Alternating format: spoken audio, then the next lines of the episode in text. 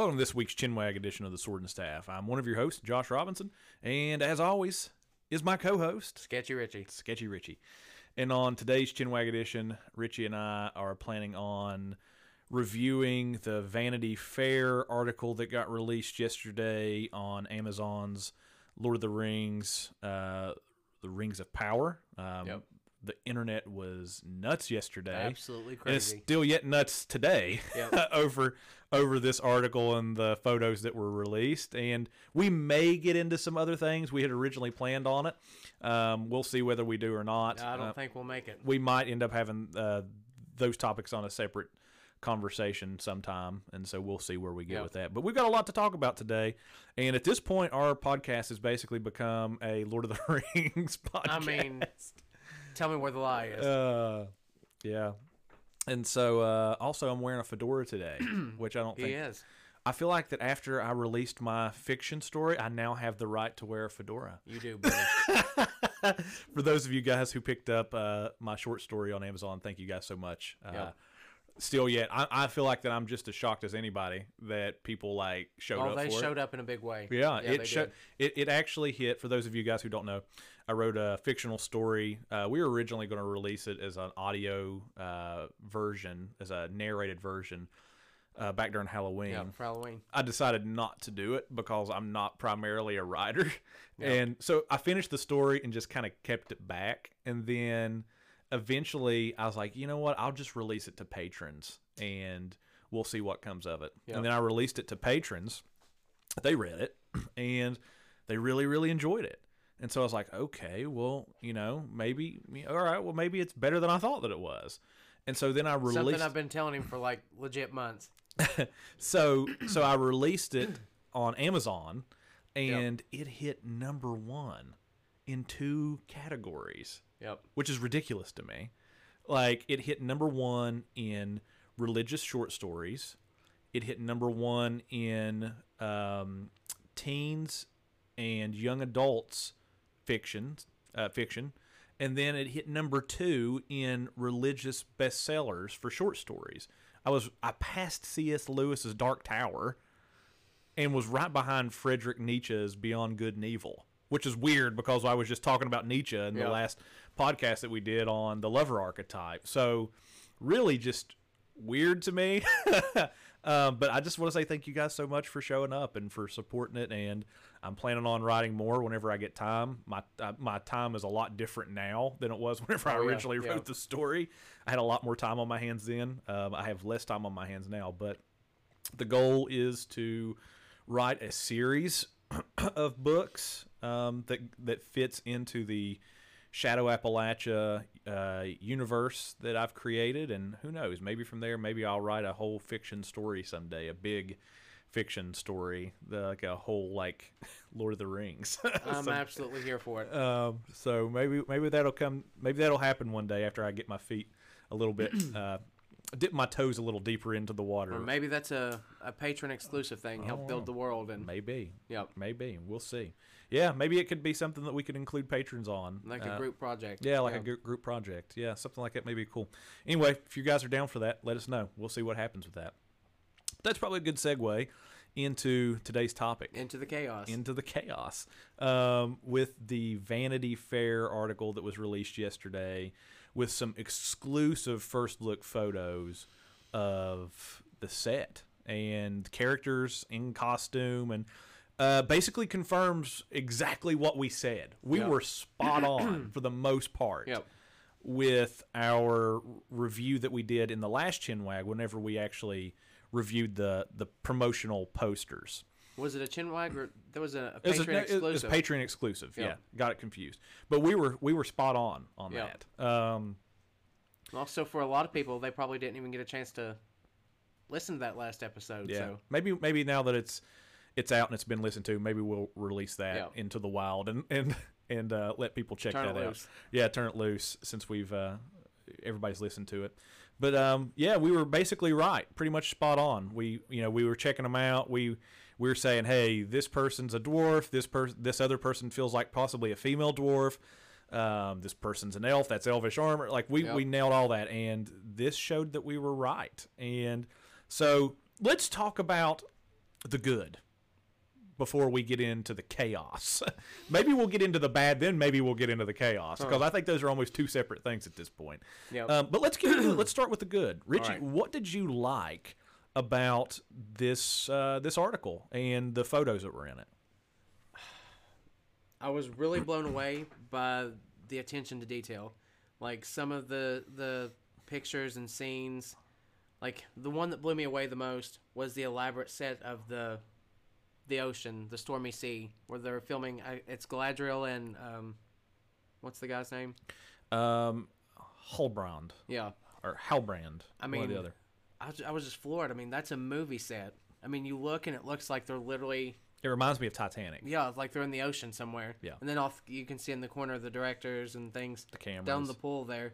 But yeah, just the overall attention to detail, the effort that's put into it. I'm impressed with the production. Yeah, and it kind of gives a little bit of commentary on that photo at the beginning of the Vanity Fair article. But it says this. It says, Galadriel's world is a raging sea. Far from the wise, ethereal, elven queen that Cate Blanchett brought to Peter Jackson's acclaimed films, the Galadriel played by Morfrid Clark in Amazon's upcoming series, The Lord of the Rings of Power, is thousands of years younger, as angry and brash as she is clever, and certain that evil is looming closer than anyone realizes. By episode 2, her warnings set her adrift, literally and figuratively, until she's struggling for survival on a raft in the storm-swept, sundering seas, alongside a mortal castaway named Halbrand, who is a new character introduced into the show. Galadriel is fighting for the future. Halbrand is running from the past. Their entwined destinies are just two of the stories woven together for a TV series that, if it works, could be a global phenomenon. If it falls short, it could become a cautionary tale for anyone, to quote J.R.R. Tolkien, who delves too greedily and too deep. Yeah, there we go. I've got a theory about this picture in some ways. I don't know if it's true. I guess we'll... Well, first of all, I mean, if you've heard us talking about Tolkien before in this new show, I was extremely upset about Cate Blanchett not being Galadriel in this show. After seeing this new Galadriel, I've dropped that position. Oh, okay. Yep. So we're taking that one back. Yep. Yeah. So what is it about it? I mean, she just... to me, she feels like Galadriel. Like, she has that vibe. Now, she doesn't... Young Galadriel, especially. Yeah. Now, she doesn't look like Cate Blanchett, but it feels like Galadriel to me. When you read the Silmarillion, when you read the early tales, you see Galadriel as rebellious and like this warrior, sort of shield maiden almost, sort of archetype. And a lot different, a lot more wild than she's portrayed as by Cate Blanchett in The Lord of the Rings. Yeah. I have a theory about this picture of the Sundering Sea. So we know that this film, or not this film, but the series is set in the Second Age in Middle Earth. Yep. And in the First Age, there is Morgoth is vanquished. He's defeated, at least in some sense. And there is it takes place. And I'm going to have to pull my maps up here. And I got the Silmarillion here next to me. The Archive of the Nerds right here. Right. But, a lot of it takes place not just in Numenor and Valinor and, all that, but also in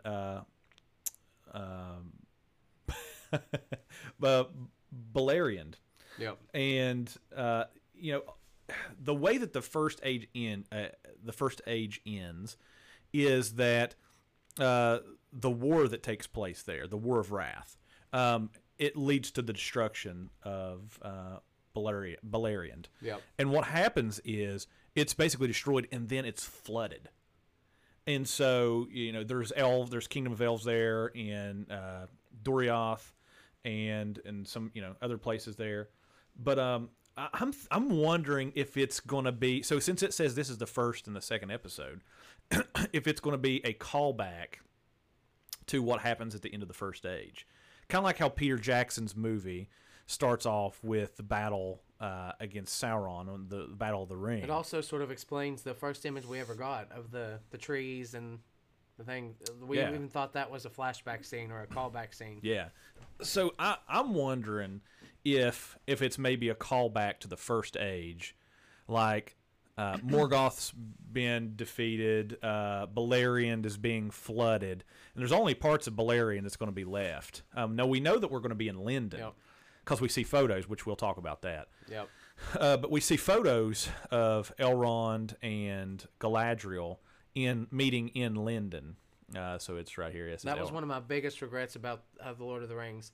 Like, you briefly see the Grey Havens toward in The Return of the King. Yeah. But I would have loved to have seen Lindon and more of that sort of explored. Well, here's the photo.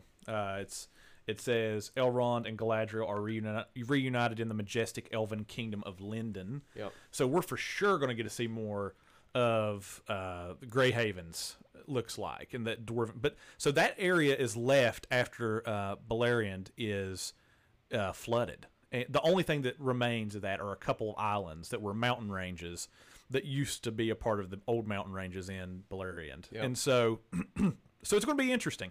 So I just wonder if that's a callback to the first, like, kind of giving some background, like why we are here, what happened at the end of the First Age, what's going on now as we transition into the Second Age, and going on. So if that also means that we're probably not going to get any more Morgoth in this series, because he's or if we do, it's a brief flashback, brief flashback. But we're going to primarily be dealing with Sauron.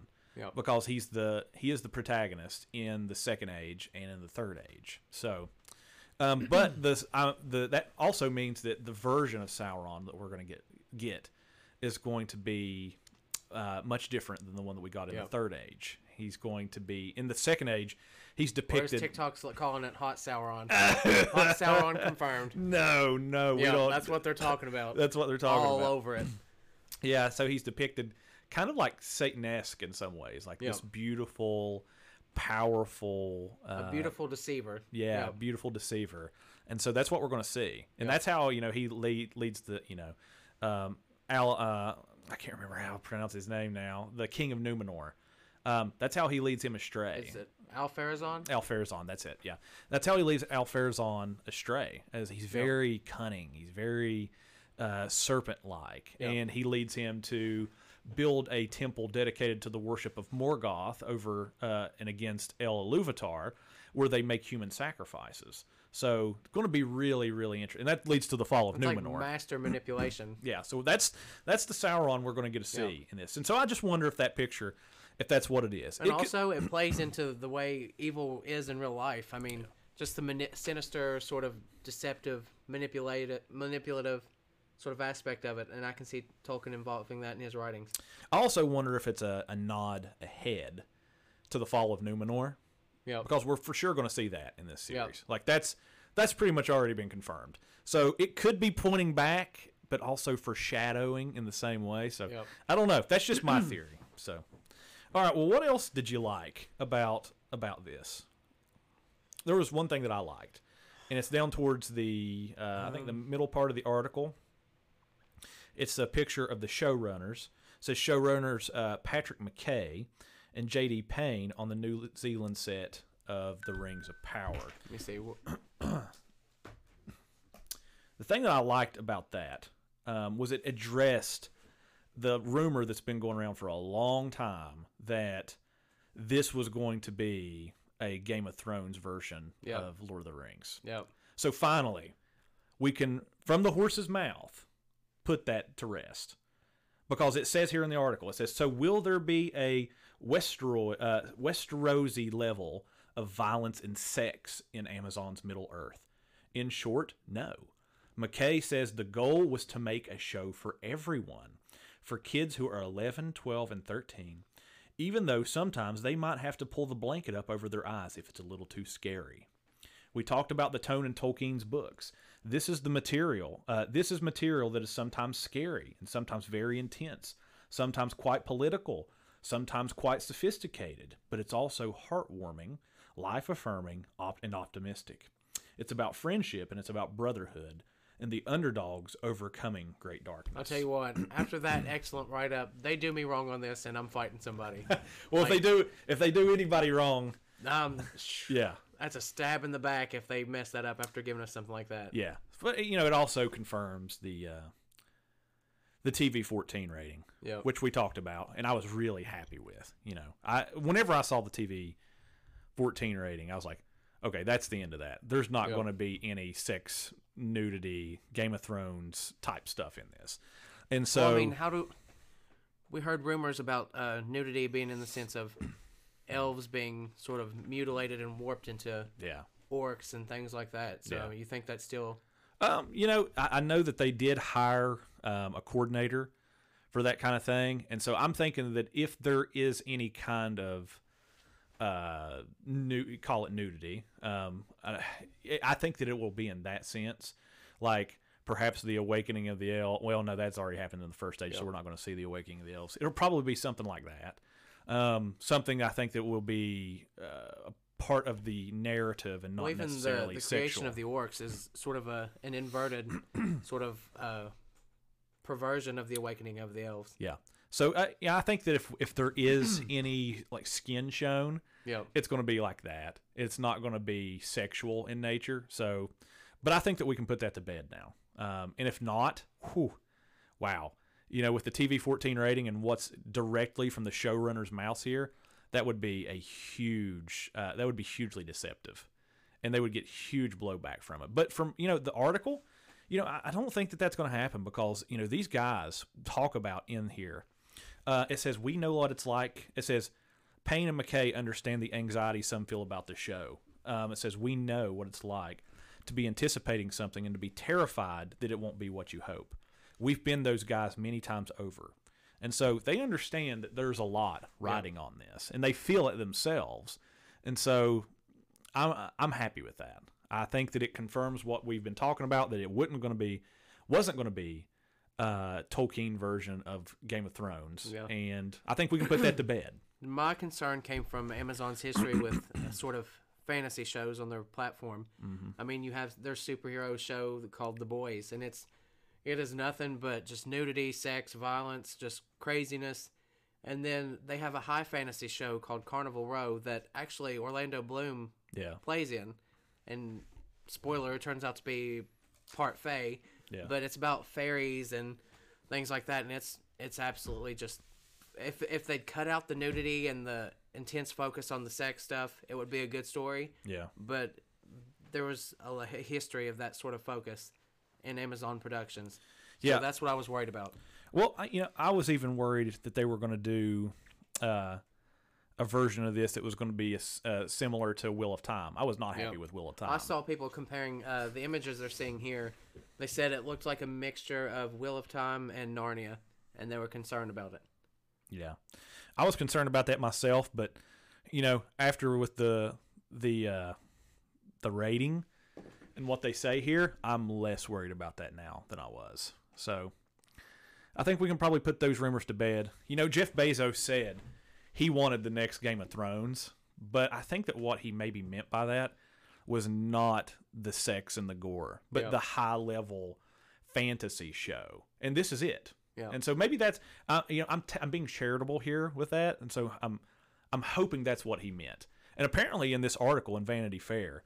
I mean, just look at Return of the King. The Return of the King is one of three movies tied for the most Academy Awards, one of any sort of movie, and I think that's what he's trying to play on. He wants a sort of a taste of that level of fame. I think so. And we actually learn in the Vanity Fair article, I have to find it here, but there's actually a section here that talks about how Jeff Bezos, it says he's actually a huge Tolkien fan. Which I would have not really guessed. You know, that could have shocked the socks off me. Yeah, I would have never imagined that. But it's in here. It's in the Vanity Fair article, and so that makes me mad almost, because how are you a fan of Tolkien and his work, and then allow shows like Carnival Row and things that sort of twist and pervert high fantasy on your platforms? I mean, it doesn't make sense to me. Well, you know the old saying, money talks. Yeah, I guess.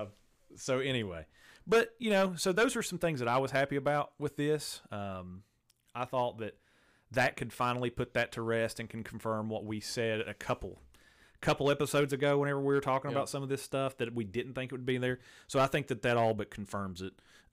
Anything else in here that you were happy about or that you thought was pretty cool? Well, I learned that just from this image of Galadriel, like in her armor and things, I learned that I will officially never be able to find a wife. Because if this is the standard, boy, I'm going to be single the rest of my life. Oh, man. Yeah. So those of you who don't know, Richie has a love obsession, being a single man with Galadriel. That's like the ideal for Richie. I mean, I would settle for a good cosplayer. Oh, my God. But, I mean, this is my conundrum here. Any single ladies? Richie is get a hold of Richie if you're into cosplay. All you have to do is show up as Galadriel. That's and got it. Yeah, all the cosplaying ladies out there. There'll be a ring on delivery. You show up as Galadriel. Oh, good Lord. So anyway, okay. Other than that, was there anything else in here that you thought was good? This picture here of sort of the production. Yeah. Like just the scale. Yeah. Of production and the level, the extent that they went to. I mean, in New Zealand, all around the world, sort of building this world. I'm definitely impressed by it. Yeah, it was the same thing with the pool photo with that. That looks like Titanic level to me, which this has a bigger budget. Like this has the biggest show budget. As a matter of fact, The Return of the King, where it has 11 Academy Awards, it's tied with Titanic. Yeah, for those same awards. So it's interesting. Yeah, that's the level here. Yeah, I mean that's a pool that looks like an ocean. I mean it's incredible. So it looks like that they've went big. Yeah, real big. Just the backgrounds and the scenery. I mean some of these places. I mean like this tree, that feels Middle Earthy to me. That's what I saw. Like with the picture with young Elrond and. Sort of the Sylvan Elf there at the tree, and a lot of it feels like Middle Earth. Yeah, so I was happy about that. Like the Kingdom of Lindon, that feels elvish to me. Absolutely. Yeah, feels elvish to me, and that feels high churchy to me. Even, I mean, look at that. What, Lindon? I mean, just look at that. Look, there's a lit cross. There's like a lit cross over top of them, and it's shining on them. Like, feels very, very. Like, well, I mean, Lindon was the gateway to Valinor, so it makes sense that heaven. It feels that way from looking at the picture here. Looking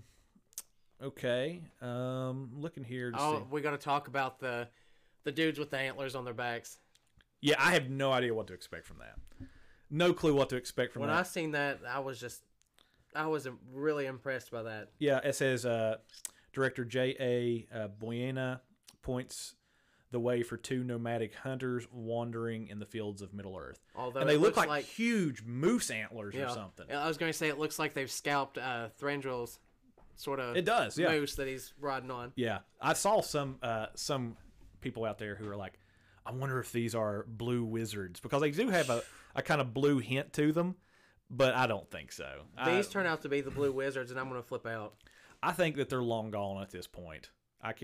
I don't know. I'd have to go back and look at the timeline. There's such a mystery about what even happened to him to begin with. Yeah. Like, some people theorize that they were sort of, like, secret agents behind the scenes, sort of thwarting Sauron's plans and forces in secret, or some even said that they were even trying to start black cults of their own with sorcery and things like that. So, it would be interesting if they sort of took the liberties to put them in there, but... Yeah.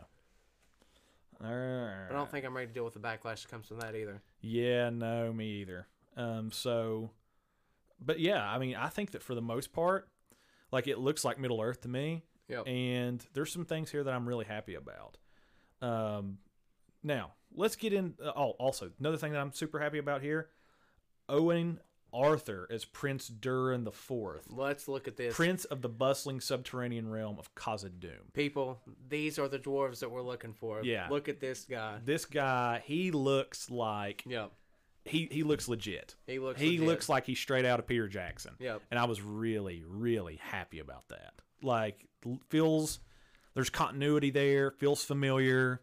Like, he almost looks like a younger version of Balin. That's what I was thinking. Yep. Yeah. Yep. Great job on that. Yep. All right, so maybe let's get into some worries and some concerns.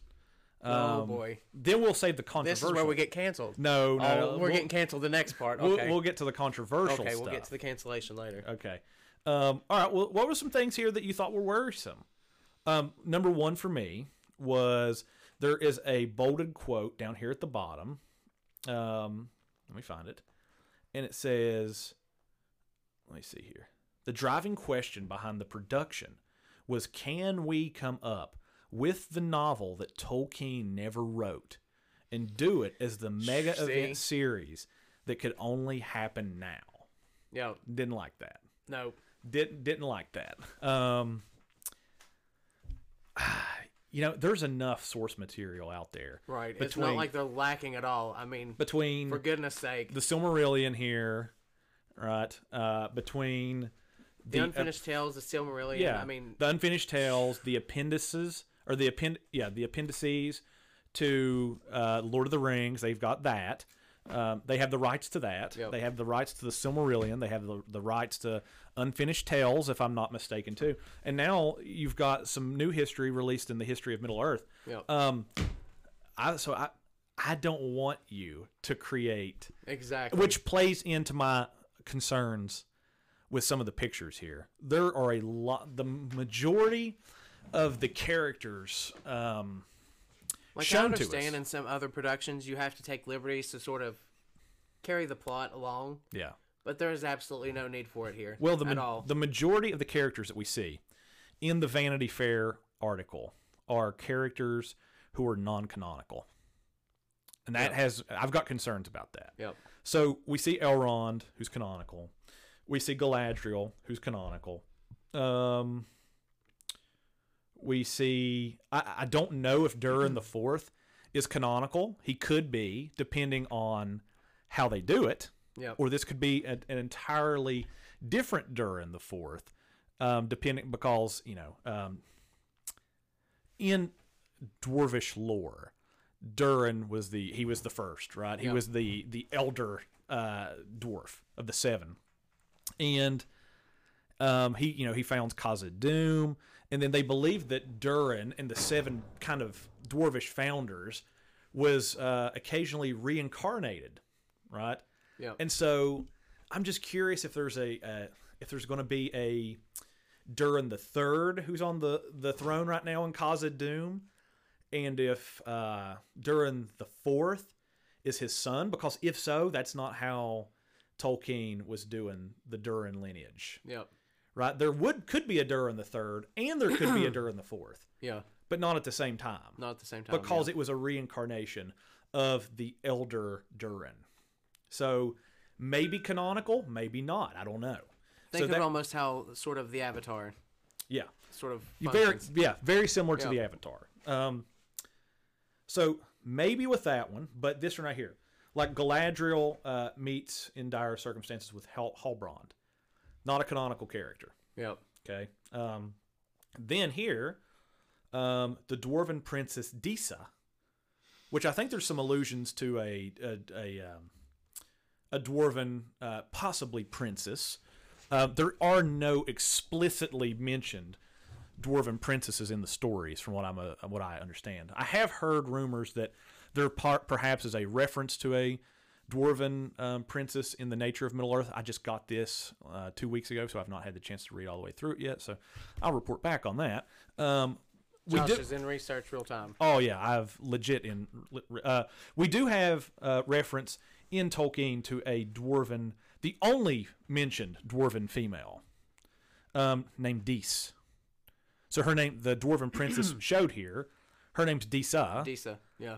Right, which sounds like a reference back to Dís. And so Dís, she was the daughter of Thrain the Second, sister of Frerin and Thorin Oakenshield, as well as the mother of Fili and Kili. She was born in the Lonely Mountain. She was exiled with Smaug, or Smaug, however you want to say it. My wife would correct me. She would say it's not Smaug, it's Smaug. Oh. It says Dís... Allie giving you a hard time on that, huh? Yeah. She said, Dís is the only dwarf woman ever named by Tolkien, in homage to her son's valiant deaths in the Battle of the Five Armies.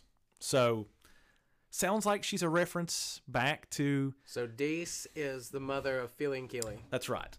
And sister to Thorin. Right, which would make her, technically... I mean, you see Thorin reference her in the Hobbit movies saying my sister's sons when he's talking to... Right, my sister's sons, right. Yep. So technically, if she's the daughter of Thrain, who's the king, she would be a princess. Yep. Even though it's not explicitly mentioned. So I don't have a problem with creating a princess, but this is a non-canonical character, though, that they're creating. So I don't know how I like that. Yep. You know?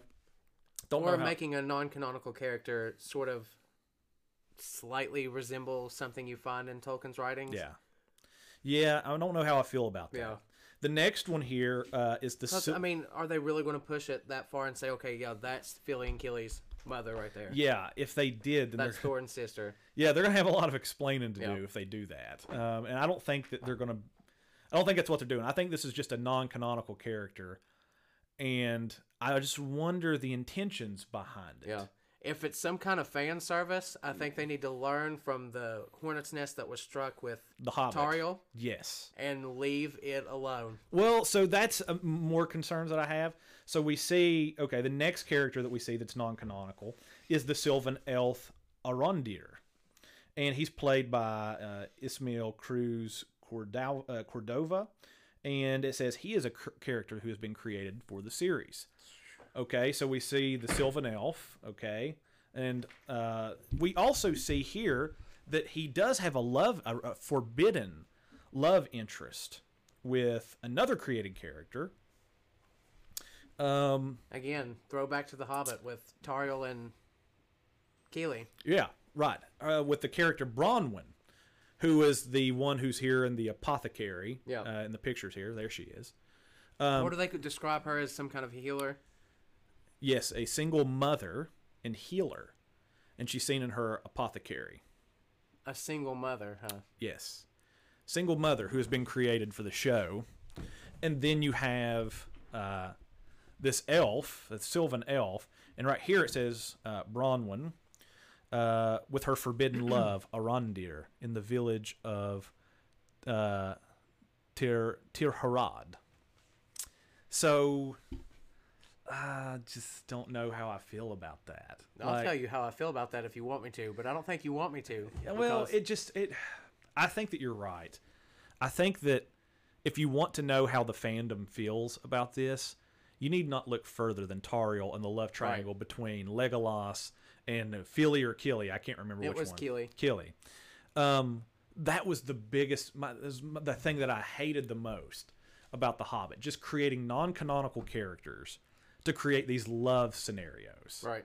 And I just don't know how I feel about it. Like, if they wanted to explore a sort of love connection between an elf and a human, I mean, go look at Elrond's parents. Yeah. I mean... Well, right. So Elrond's in here, and we see him embracing... him and Galadriel embracing here, and Lindon. And in the story, we learn that Galadriel is his mother-in-law. Yeah. He marries Galadriel's daughter. So that's a story you could have focused on. A canonical story. Right. I would have rather saw that than this. Another thing that I don't like about it either is it kind of smacks. No, this picture is something that we didn't talk about. Yeah. But this screams, I want the sort of archetypical version of Aragorn in this story. Yeah, I didn't like really that's like what that. That's what it looks like to me. Yeah, it's a created non-canonical character. Yep. I didn't really like it. I didn't like the fact that they just put him in a t-shirt. Yeah. It just feels just very, I don't know. I just didn't like it. Compared to the others, I don't know. Maybe my mind will change when the show happens. Because this guy is the same as this guy, yes, right? That's the same guy. So that sort of elf-human relationship that you see with sort of Aragorn and Arwen and... I want to know, she's married to Celeborn at this point.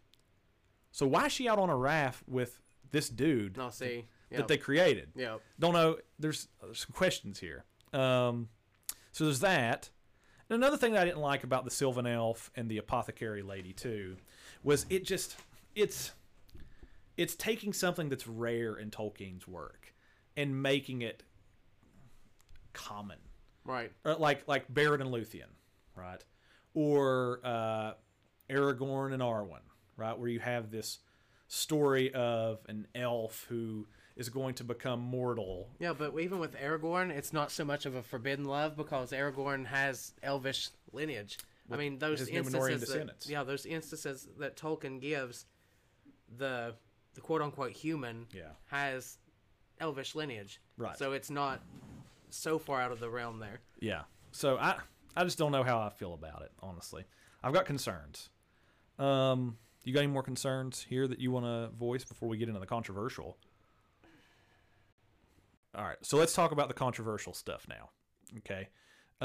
So I have some concerns with some of this, that some of the casting is being done for the sake of pushing a sort of agenda, politically correct, that kind of thing. I'm sure that the casting, I'm sure that the people playing these parts in the cast are great people, but in terms of narrative, some of these just don't make sense. Right. Like some of these, like, so for example, the Sylvan Elf is not canonical. The Dwarven Princess is not canonical. So why are we creating these characters for the sake? And there's a statement obviously being made in terms of race, and it's definitely not a lack of content. I mean, it's not. No, it's not. It appears to me that it's to make a racial statement. And listen, there are people out there who are legitimately upset to see people of color in Tolkien's in this world. I don't care about that. That's great. That's fine. Yeah. I have no problem with that, but I do have a problem with it if we're going to use it for political pandering, right? And use it to make political statements. Right. I have a problem with that. Creating a character just to introduce an agenda, right? And not only that, but it's an agenda that Tolkien himself would not support. It's co-opted. I have a concern. I'm not saying this is what's happening, but I have a concern that perhaps some of these roles that are created are for the sake of co-opting Tolkien's story to push an agenda that he himself would not push. Right. And I guess that's how I'll say it. It's as simple as that. Now, there's some controversial things here that need to be addressed, though.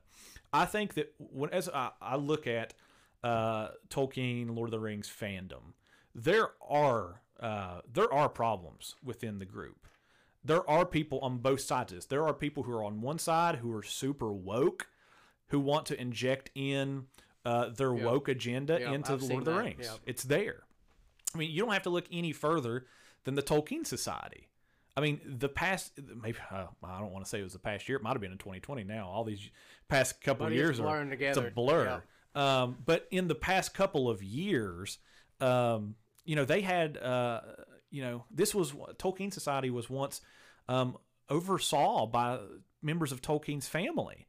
And they had, LGBTQ stuff, how that's in the world, wokeness. And, they were literally teaching classes on this stuff, within the past year or so, trying to subvert his work. So that's there. You don't have to look any further than the Tolkien Society. On the other side, I think that there are people out there who truly are racist and who want to use Tolkien in that way too. So for example, some of the outcry that you saw in the controversy in the past day were people who were just genuinely upset that there were people of color in it. Yep. They just, and the main reason why is because they're saying that Tolkien's work is Eurocentric, so it does not make sense to put people who are not Eurocentric into this story. And here's the thing. I don't care as long as it makes sense, right? Yep. I don't care as long as it makes sense, but I don't want to see it either way. I don't have a problem with seeing people who are people of color in it, but at the same time, I don't want them to create special non-canonical characters that does not make sense in terms of the narrative, the lore, and the history of the characters, right? To make political statements. I don't want to see that either. And so, so I'm kind of like right here in the middle, and I think this is where we need to be with this. And I think that's where Tolkien would be with this too. But yeah, I have major concerns over that. And I think that there are problems, there are controversies, and I think that the way that the world is right now, it's just, I could see this causing huge, huge backlash. It's definitely a pandering to those issues today. Yeah, for sure. I think that without a doubt, there's pandering going on here. Hard to argue otherwise. Yeah. But my big concern right now is this show is going to be used for pandering, and if so, the backlash is going to be huge. And not only is it going to be huge, here's why it's going to be huge. It's going to be huge because it's going to be the people who are in the middle, like us, who genuinely don't care if there are people of color in the Lord of the Rings, but who just want to see it done right. Yep. But then you're also going to get the people on the other side who do have an agenda as well on the other side, yep. who are going to backlash, and then that's going to give everybody the opportunity to say everybody's racist. Yep. I'm concerned all around. Who knew that Tolkien and Lord of the Rings could get so political? But here we are. Here we are. Here we are. So I'll say this: I think that my hopes are that that these things aren't going on, and that, and that there's going to be genuine attempts to preserve Tolkien's story, and maybe some of these characters that have been created are non-canonical. I mean, at best, maybe it's a fan service, and sort of they're just hints at things that are suggested in Tolkien's work, like Dís. So, yeah, maybe. Like Tauriel was. I mean, she was sort of a fan service character, but...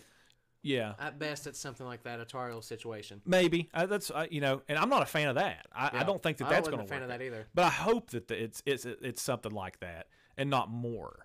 But, it's just hard to think that it's not more. No, it's hard to think of what other reason they would need to invent a character, a plot device like this, if it wasn't for an agenda. Yeah. Because, you have a wealth of lore of his work to go off of. So it's not like these characters were needed to sort of push the plot along. Well, I'm hoping that these characters aren't here to subvert either. Right, yeah. You know what I mean? Like, the Sylvan Elf, we're gonna, bring... So, for example, in Tolkien's lore, there's a hierarchy in the elves. The Sylvan Elves are the lowest in the hierarchy. And then you've got... Tauriel was a Sylvan Elf. Yeah, she was a Sylvan Elf. And that's the reason why a lot of the behavior that, from Thranduil and, that's why he acts the way that he acts with her. Yep. Because there is a hierarchy here. And then, above that hierarchy, even, with, say, the Thranduil and the Wood Elves, or there's Sindarin, I believe. I'd have to look. But you have the higher ones, like Galadriel. Yep, the Noldor. Yeah, right. So...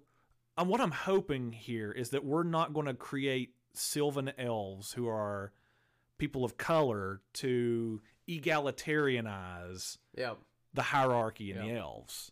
I'm really hoping that's not what we're going to do here.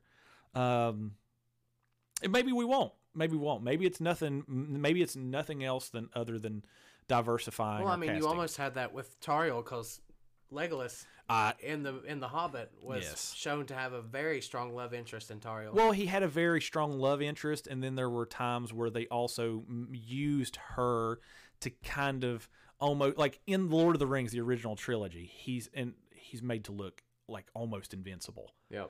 And then there's other times in the Hobbit where she's like saving his hide. Yeah. And using her to pit him against his father. Right. Like you see him saying, well, if Tauriel's not welcome in the kingdom, then... I'm not either. Yeah. So, I don't know. I'm really hoping that they just don't use these characters to subvert the canonical characters in the storyline. Yeah. And that's what I'm kind of concerned about. But who knows? But I know this. We're going to get a trailer on Sunday. Josh called it. Called it. On the Super Bowl. Yes, he did. Well, if I was going to put out a trailer, then that's where I would put it out. Everybody's watching the TV. If you've got $1 billion invested in the first season or two seasons alone, you're going to put it out there where the most people are going to watch it. Yeah, and so be looking for that. We should probably be doing an episode reviewing the trailer. I would be shocked if I'm not trying to drag Josh down here literally Super Bowl night to do an emergency episode on this. Maybe we just get on Zoom and we just do a live video, like live reaction. But anyway, so yeah, I think that that's where we're at with it. We'll do an episode where we talk about, like I said, this podcast has basically become a Tolkien podcast at this point. Yeah. And so we're coming in. We're not quite at an hour, but we're almost at an hour. Sword and Staff has seasons, and right now it's very Middle Earth. Yeah, right. We have seasons, and you know, when we hit close to Halloween, we're focused on paranormal stuff and weird stuff. And right now, when Lord of the Rings is on the cusp of releasing new things, we're talking about Lord of the Rings. Still got a lot of paranormal stuff in the running, in the line coming up. Well, that's how these chinwags work too. It's literally us talking about the things that are interesting us right now, and in this season, this is what's interesting us. So. But yeah, we've got some more topics coming. We were actually going to have a conversation. Yeah, we were going to talk about demonic possession, artificial intelligence, and the paranormal, and what I was calling divine simulation.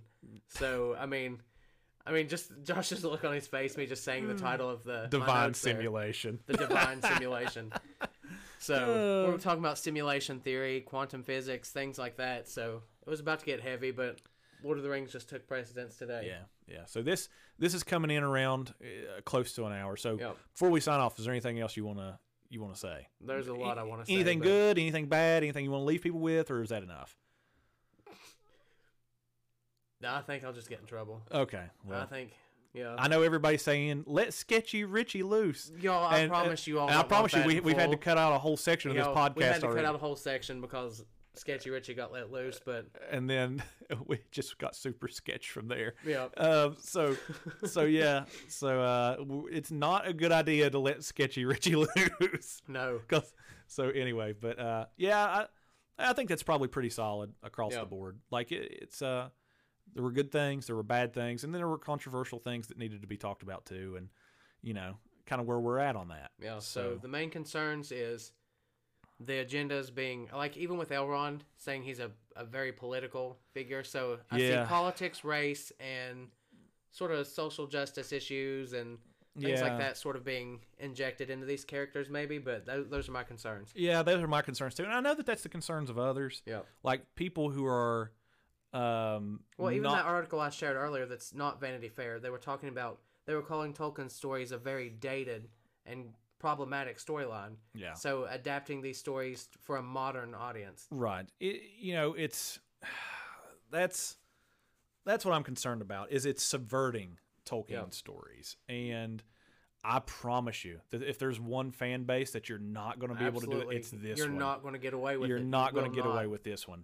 You might pull that on Wheel of Time. And I'm not saying that there's not a Wheel of Time fan base out there. There is, but it's not anything like like the Lord of the Rings fan base. Most people out there, like, they've never... I mean, you're going to hear the horn of Rohan, and then you're going to see us all, like, gallop into war. Yeah. I mean, I'm telling you. Robert Jordan's Wheel of Time series, I mean, up until Amazon did their series, there was nothing like that out there. And his series is huge. I mean, as big as Tolkien's, work is. A lot, most of it's post-humanist. Robert Jordan, it's ridiculous how big the Wheel of Time series is. I mean, so a lot of people just don't have that kind of time to invest in Wheel of Time, and so, whenever Amazon done it, they subverted a lot of the things that were in it, and so I'm just really hoping that doesn't happen here, because I promise, like, if there is one fan base who will call it out, it is this fan base. Yep. And it's podcasts like ours. And then, I've already listened to several others who've talked about some of the things we've talked about here today who are also concerned. And it just across the board. Even from a business standpoint, it makes no sense to tick off the fan base. Yeah. I mean, if you're going to put $1 billion into the first season, I'm hoping want that people to protesting and for that to flop? I'm hoping that a lot of this stuff is fan service. And I'm hoping that what the showrunner said rings true, that they know the pressure, they feel the pressure, they understand the fan base, they know that this is a very particular people that they're doing this, and so I'm hoping that they honor that. I think fan service is just a problem with any sort of fan base. I mean, when somebody tries to do fan service, it's just no, leave it alone. Yeah. So I don't know. I guess we'll see. And but until then, like, these concerns, they just may be concerns. We're trying to draw conclusions just off of pictures and stills of scenes that we've seen. Yeah. And who knows? Once we see a trailer, maybe those concerns go away. Maybe they're increased. Yeah. But even then, we're still yet going to have to watch the show and get through the whole first season to at least put together some sort of narrative to see. Oh, I'm sure I'll be falling apart even before the trailer gets here. So yeah, so we're only a few days away from the trailer, yep. So that's going to be big, yep. Really, really big, in helping us draw some more conclusions.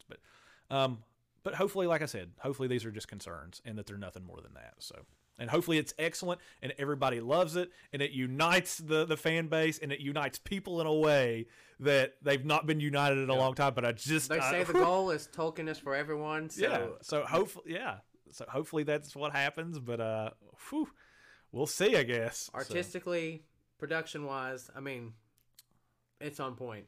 Yeah. And you have Howard Shore, I guess, coming back to do the music for it. Hey, at the very least, guys, if you're not happy with this story, then we can just write a community story together. Yeah.